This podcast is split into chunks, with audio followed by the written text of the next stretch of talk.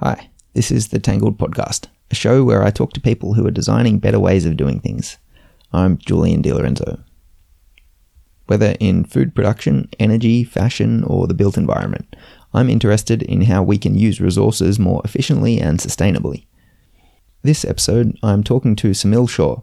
Samil is the founder of Energaia, which is a company based in Bangkok that develops technology and techniques for growing spirulina in confined urban spaces.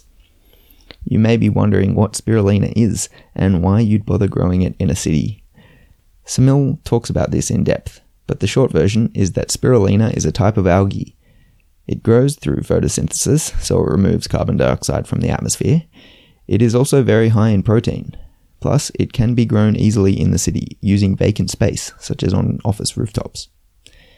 This all means that if spirulina's popularity can increase, it can play a big part in helping to feed the world's growing population, while also slowing global warming. If you enjoyed the interview, please subscribe to Tangled. You could also rate the podcast 5 stars in iTunes, and please share it. You can find show notes for this episode at tangledpodcast.com. Okay, here is my conversation with Samil Shaw to start with, I'm curious to hear the story of how you went from studying and working in aerospace engineering to then eventually inventing a new system for growing algae on rooftops. Okay, so I actually um, was working as an engineer at General Electric uh, in the power industry, and I came across um, some stories or, or, industry news about um, a postdoc at MIT who was trying to use microalgae to capture CO2 emissions from the power plant at the university and then produce biofuel from the microalgae. And I thought that this was a really interesting idea um, that was environmentally friendly, I, I thought, and um, I didn't see anyone doing it in Asia, and I worked um, previously in, in Asia, so I in the power sector. So I I thought it would be neat to to kind of try something like this as an entrepreneur um, in in Asia. And, so I left GE in 2008 um, and moved to Thailand, uh, where I had some contacts and started going down the the technology development path of this. But I, I quickly pivoted away from biofuels because of economic and, and sustainability factors, and then looked at animal feed production from the microalgae that we were uh, going to produce and um, then we kind of developed the technology in 2011, but we were building a pilot plant next to a rice mill where we were going to also uptake the CO2 emissions from their small power plant. And it got uh, flooded by the by the big flooding in Thailand in late 2011 and kind of destroyed. So then we moved everything in 2012 to Bangkok and uh, started putting our technology on rooftops. Uh, one to avoid flooding, and two because that's where the space is uh, cost effective in in an urban environment under you know underutilized or unused rooftops, and um, yeah, and then just started working through um, learnings from technology development and, and real implementation and application on a commercial scale. So that's that's kind of the the long and the short of it. And then, then we started producing commercially in 2012 the quality of the spirulina was so good, we we decided to start making food products from it instead of animal feed because you know we thought you know uh, why not eliminate the middleman of the of the animal and go directly to the the main consumer. Right. Um, so what makes your method different or better from other ways of growing it? So it's traditionally grown in open ponds or natural lakes, um, which are kind of open to the risk of airborne contamination, um, either from things falling into the lake or pond or from rainwater diluting um, the water in, in the the, the, the man-made pond um, so that it um, loses its high alkalinity and high pH, and therefore you know you start to get a lot of other microorganisms that can live in that environment and contaminate it. So that's the the predominant method that's used commercially, or what, um, and then in kind of research and lab scale, there's these closed photobioreactors that are used, but it's normally done on a kind of a small research scale because it's incredibly cost intense. It's very, very expensive. So we said, okay, how can we find a solution that kind of is, is in the middle and has the advantages of low cost like an open pond, so it's kind of on parity with their cost basis, but has the advantages of, of a closed system of production. And so, you know, we started looking at using off-the-shelf componentry and interconnection and automation to reduce labor costs and all these things, and that's how we developed uh, our technology. Yeah, right. Um, so, firstly, on a on a broad, longer term scale, how how would you define success for Energaia? Uh, and then, if you are successful, I'm assuming that would mean a lot of people around the world are getting a lot more of their protein from spirulina, um, which would mean demand for meat would go down. Uh, so, have you got much resistance from conventional food producers? It's a good question. I think those questions are, are all interrelated. So, our vision of the future is by 2050 to have spirulina as a, a globally traded commodity of 20 million tons per year by dry weight from a from a niche level today of about 10,000 tons per year. So that's a huge increase, right? Um, and because by dry weight it's it's almost uh, or it's basically 60% protein, that adds a lot of protein into the market. Now, we don't personally view this as competing with the meat industry because by 2050, food supply has to double, especially protein supply, to feed the world because of population growth and income growth. Population growth, we all understand, right? Population's going from 7.5 billion to 9 billion. So the number of people aren't doubling. But the problem is that, and it's a good problem, is that as people move from low income to middle income, their protein consumption as much as triples per capita. So, you know, the average person in, in uh, you know, rural Bangladesh, for example, consumes about 30 grams of protein per day, whereas the average uh, person in the United States or even Australia probably consumes closer to 80 to 90 grams of protein per day. And so, uh, if you look at it in that context, you know, FAO published data in 2015 showing how much meat needs to increase, and it and it's astronomical. You know, if we look at just fish, for example, it has to go from about 142 million tons per year of production in 2015 to more than 221 million tons per year production by 2050. But there's not really a sustainable way to do that because wild ocean catch has plateaued and is even declining, and aquaculture has a huge challenge with um, prevalence of disease vectors as you increase stocking densities, you know, because there's certain places where you grow it and and you know, so if, if you need to have 80 million tons more fish all come from aquaculture, which is what they project, and you have all this disease prevalence and all these challenges, that means that it's probably not going to be feasible. Then you need to have substitutes, and that's why people look at things like cultured meats, which is lab-grown meats. They're looking at uh, you know alternative meats like crickets and uh, worms and things like this, and, and also spirulina. And we think spirulina can can help take up a portion of this of this gap, not all of it, but a, a significant uh, you know layer or piece of that. So I don't. I, I, guess in conclusion, I don't view us as competing with the meat industry. I, I view us as kind of solve, helping try to solve their sustainability challenge uh, to meet uh, the demand side of the equation between now and 2050. And um, that's the vision we have for Energaia is helping enable that huge increase in spirulina production and consumption. Mm, right. Uh, and, and I do take your point about uh, it being better to cut out the middleman of, of, so instead of feeding animals the spirulina you can feed it directly to humans but the the one advantage I suppose I'm just thinking aloud here of feeding it to animals is that they don't complain or they don't ask for something else, um, whereas humans have pretty ingrained dietary habits. Um, so I'm assuming you've come up against cynics, maybe who assume spirulina is just another gimmick or diet fad, um, or it's not the real deal. How have you dealt with that? Uh, it's a great question. So we have a lot of, you know, for the for the we don't encounter a high percentage of cynics, right? We probably encounter a much larger percentage of people who just um, don't know what spirulina is. Um, so it's it's kind of more about awareness raising, and then you know obviously there are small percentage of of the population who are the cynics, right?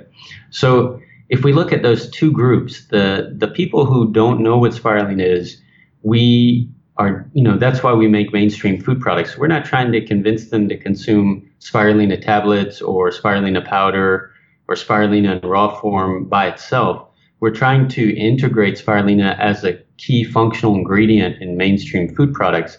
So not at the the kind of the nominal, just for the name, kind of niche level of one percent or something like that that you might find it um, mostly today. But we put, you know, five, seven, ten, even fifteen percent by dry weight of spirulina because we have this taste advantage of our, our production technology. And we can incorporate that much spirulina into a functional food product and not change the taste. Um, of that food product so it still tastes good and then people can consume it and they get a lot of nutritional benefit from the spirulina so we make energy ball snacks cold soups ice creams pastas things like this. And we think you know the only change is it, it affects the color but if we make the right food products like pasta you know people are accustomed to squid ink pasta now so they, they actually like the dark or deep green color of the spirulina pasta. They've also seen it with spinach pastas right? Energy snacks are normally you know, energy bites, they're dark anyway because of chocolate and date and things. So the color isn't really an issue. You know, things like this. We integrate it in products where people don't notice the taste, get a lot of benefit from the spirulina, um, don't really notice the color, or are unaffected because of expectations of the color. Then that's the way we get it into the mainstream. And and the education piece of it is then people trying it, people learning about the food they eat, and and a lot of it is happening organically anyway because you know, in 2017, in January, the New York Times listed spirulina as one of its top 10 food trends for 2017. And there's a growing awareness in Europe. There's a big awareness in Australia already. So as people learn more and more about what it is, um, the, the, that biggest group of people who are unaware start to know uh, how it benefits them and, and, and adapt it. The cynics, we, we have a, a documentation library of third party pu- published papers on all the nutritional benefits of spirulina that we keep in a Dropbox folder, and we share that freely with anybody who who has questions or wants to to know more about it. And we encourage them to not take our word for it. We don't try to grandiose or self-market spirulina as a fix-all for anything, or you know, we say, you know, Hippocrates uh, said that our food should be our medicine, and spirulina is, has a lot of positive nutritional benefits, which you can see from all the nutritional analysis that's done uh, presented and published by the USDA on their website, you know, governmental organizations. So do your own due diligence and research then and, and see what you think of it. And if you want to consume it, great. If you don't, also fine. Right. Um, so your your process is patented. So if people want to set up a spirulina farm on a rooftop, what kind of process do they have to go through with you? Do you keep ownership of the equipment and lease it, or, or what's what's the, your model? We actually sell and have a licensing structure, um, and there are lots of different production techniques. You know, so it's um, they don't even have to use our our technique, and and the broadest sense of our technique is is you know difficult to patent, candidly speaking. Right? It's it's really more the specifics of what we do and certain process steps that are are patent pending. Um, but but the thing is, um, you know, we want spirulina to be a 20 million ton per year commodity by 2050, as I mentioned, and and we don't expect, nor would anybody expect that to be a, a, monopoly by us. There needs to be lots of players in the space. There needs to be lots of producers. We want to encourage the development of that. We, we view our system as a as a platform where people can use it to produce. They can improve upon it themselves. They can feed improvements to us, and we can even try to help them monetize it in the future. Kind of like you know iOS and the App Store and this type of thing. You know, building apps and, and getting a, a portion of the revenues. We, we really just want to enable technology pieces um, and even publish that information um, to make it easier for large scale production. So what I mean by that is like we're working on a low cost organic media that can meet organic certification requirements in, in the most stringent places like the EU, and we'll publish that, you know, and, and we'll provide information on how to use that with our system. So then if people want to buy with our system, they know they can get technical support from us on exactly how to use that. Or if they want to just use it in their own production design, whatever they're using, that's fine too. You know, we this is a recipe we know works with this these strains of spirulina. We're working on a recipe for using seawater, and, and part of that's coupled with the organic media solution, but using seawater to grow spirulina cost effectively. You know, what's the right percentages and blends and how to do that. We plan to publish that information as well once it's once it's completed because we want to, you know, if we want 20 million tons per year of spirulina production by 2050, um, using fresh water to grow it, even though it has a much smaller water footprint than other crops and meats, using fresh water is just not, we think, a smart answer. We want to we want to use as much seawater or brackish water as possible because it needs the alkalinity and the uh, you know it needs uh, the salts to grow anyway. So why use fresh water and add it? Why not just take water that already contains it to grow the spirulina? Yeah, that that's fascinating. Um, to just pivot a little bit, I think you, you seem to be a realist when it comes to environmental protection. I've heard you talk about the fact that people aren't going to stop flying anytime soon, so it's much better to try to think of ways to offset those carbon emissions. Um, but do you envision a time when spirulina production will actually be able to make a genuine dent in atmospheric carbon dioxide? It's a great question.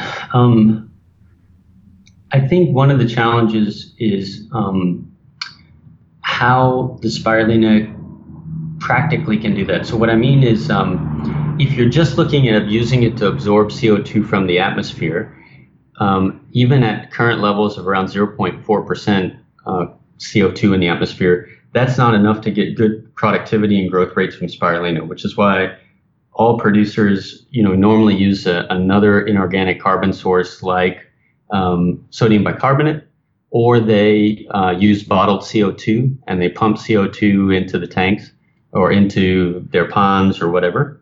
Um, so the, the best way to do that is kind of back to the genesis of why and how I kind of started this whole thing was if you can put large spirulina farms next to um, industrial CO2 emitters like breweries or power plants or things like this and siphon some of the CO2 rich gas into the tanks to grow the spirulina because it needs about 1% to 2% CO2. So 0.4 in the atmosphere is too low. You know, 8% coming out of a power plant is, is much more than is necessary because um, that's kind of the concentration of CO2 and, in, in, power plant exhaust is usually around 8%, give or take. Um, you you know, if you can dilute that and, and pump it into a bunch of tanks, then you can make, uh, you know, kind of an impact on uh, on the net carbon footprint. Um, it's going to take a lot of work to get to that stage, though, because you have to site spirulina farms next to power plants. You need to, you know, uh, so you need to find the right ones. And and power plants are such concentrated emitters of CO2. You would need a really massive spirulina farm to make any significant percentage dent in the CO2 emissions of the power plant. So um, I, I, think it it helps. Um, I don't know um, if direct absorption is the way to look at it, as opposed to, you know, another view is the offset. So spirulina as a protein source is much more sustainable carbon footprint wise than all of the other, you know, kind of high protein foods, ergo meats, right? Um, so if you are substituting um, meat consumption, even if it's in some percentage, like a 10% of a person's diet per per day or per year, as opposed to you know completely converting people to be vegetarians or vegans, um, if you look at large whole scale adoption, then then you do have a, a huge positive impact on the carbon footprint of the world uh, through uh, substitution. Uh, are there are there any books or other resources that have shaped the way you sort of think about sustainability or urban agriculture or environmentalism, um, or even just books that have helped shape your worldview in general? Yeah, um, I'm not sure about the the urban agriculture and the sustainability piece of it. That I, I tend to get a lot from like industry publications and news stories and things like this, rather than books.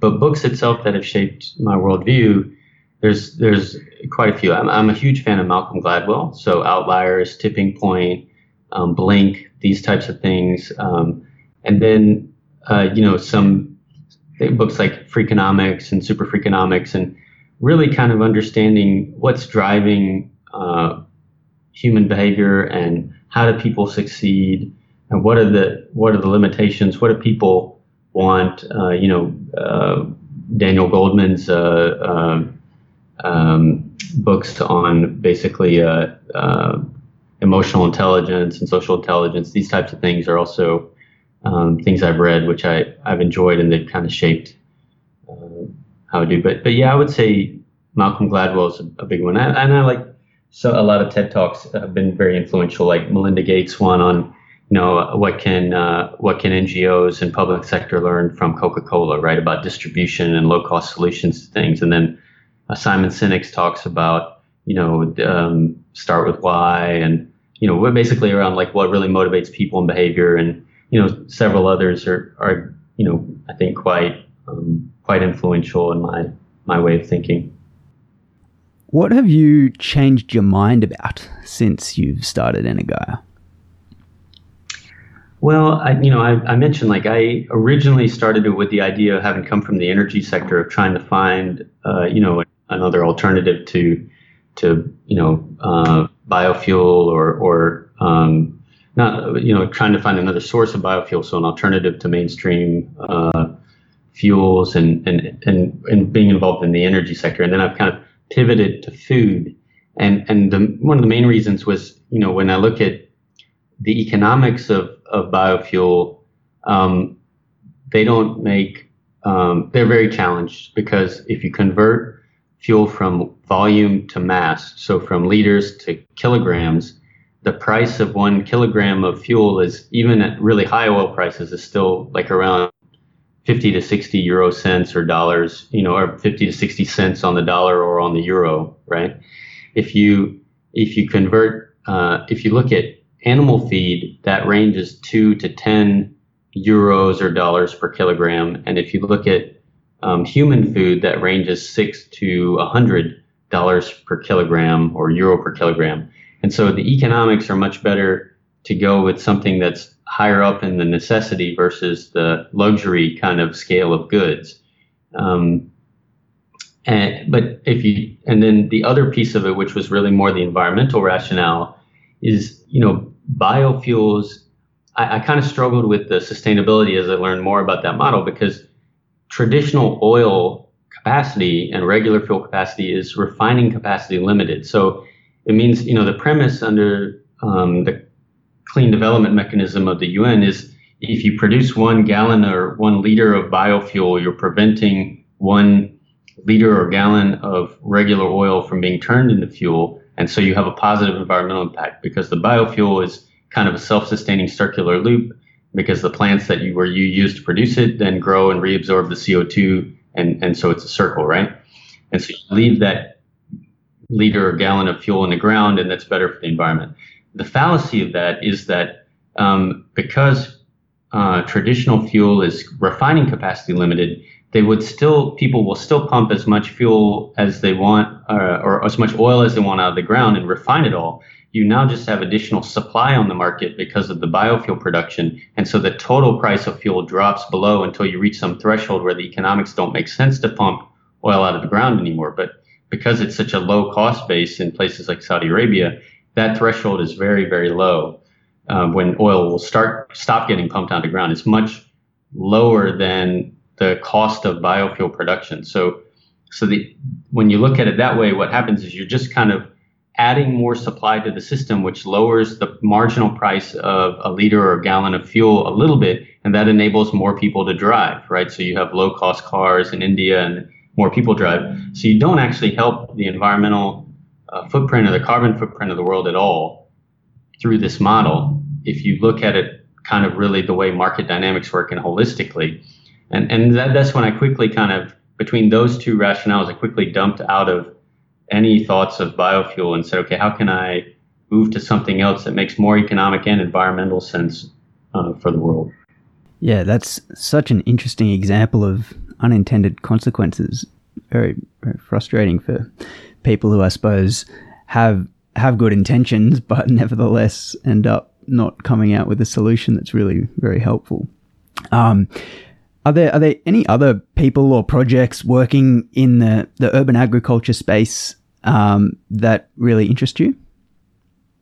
Um, yeah, you know, I've met some folks in um, in France, like who are doing, uh, you know, urban uh, vegetable gardening using uh, novel kind of uh, uh, constructs where they get more surface area for the the plants to grow on. You know, when it's uh, kind of you know vertical cylindrical pipe structure or hanging structure or something like this on rooftops or indoor. I've seen um, some interesting ones in, in Japan that they're doing. Uh, uh, they always have some really interesting uh, and amazing technologies that they try there. Um, you know, urban beekeeping, I think, is also really interesting. I've, I've, I've enjoyed following that a bit. Um, I don't have any direct experience with, with any of these myself. I, I do know some people who've tried them here in uh, Bangkok and, and, again, as I mentioned, in France. Um, um, but uh, I think all of these ideas are fascinating because if if urbanization trends continue and 70% of the world's people are living in an urban context by,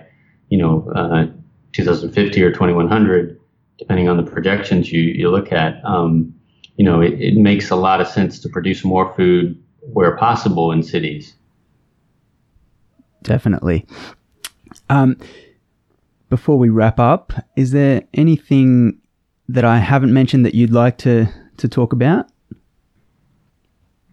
Um, I think the more that we can distribute, uh, discretize, and democratize production of of our food alternatives or food commodities um, is helpful, right? So traditional agriculture used to be a very discretized uh, industry, you know, hundreds of years ago, and now it's kind of by economics become a lot more centralized into big farms because the small ones just can't can't operate cost effectively anymore.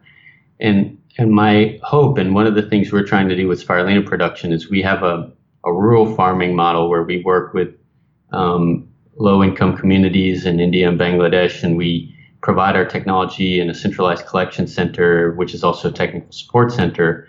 And we teach them how to grow spirulina using our system. And we agree to buy up to 80% of the production that they, they grow as long as the quality is good which it should be based on our technique and our teachings, um, and continuing ongoing technical support from the, the people in the community who work for us. Um, the reason why we buy 80% is because we want them to consume 20% for their own household uh, nutritional health. So it's a contract plus subsistence farming model uh, in combination. And by doing this, we're trying to not only increase the production base, but also increase awareness of spirulina because people are growing it and consuming it and also so they'll learn more about it um, and learn about its versatility.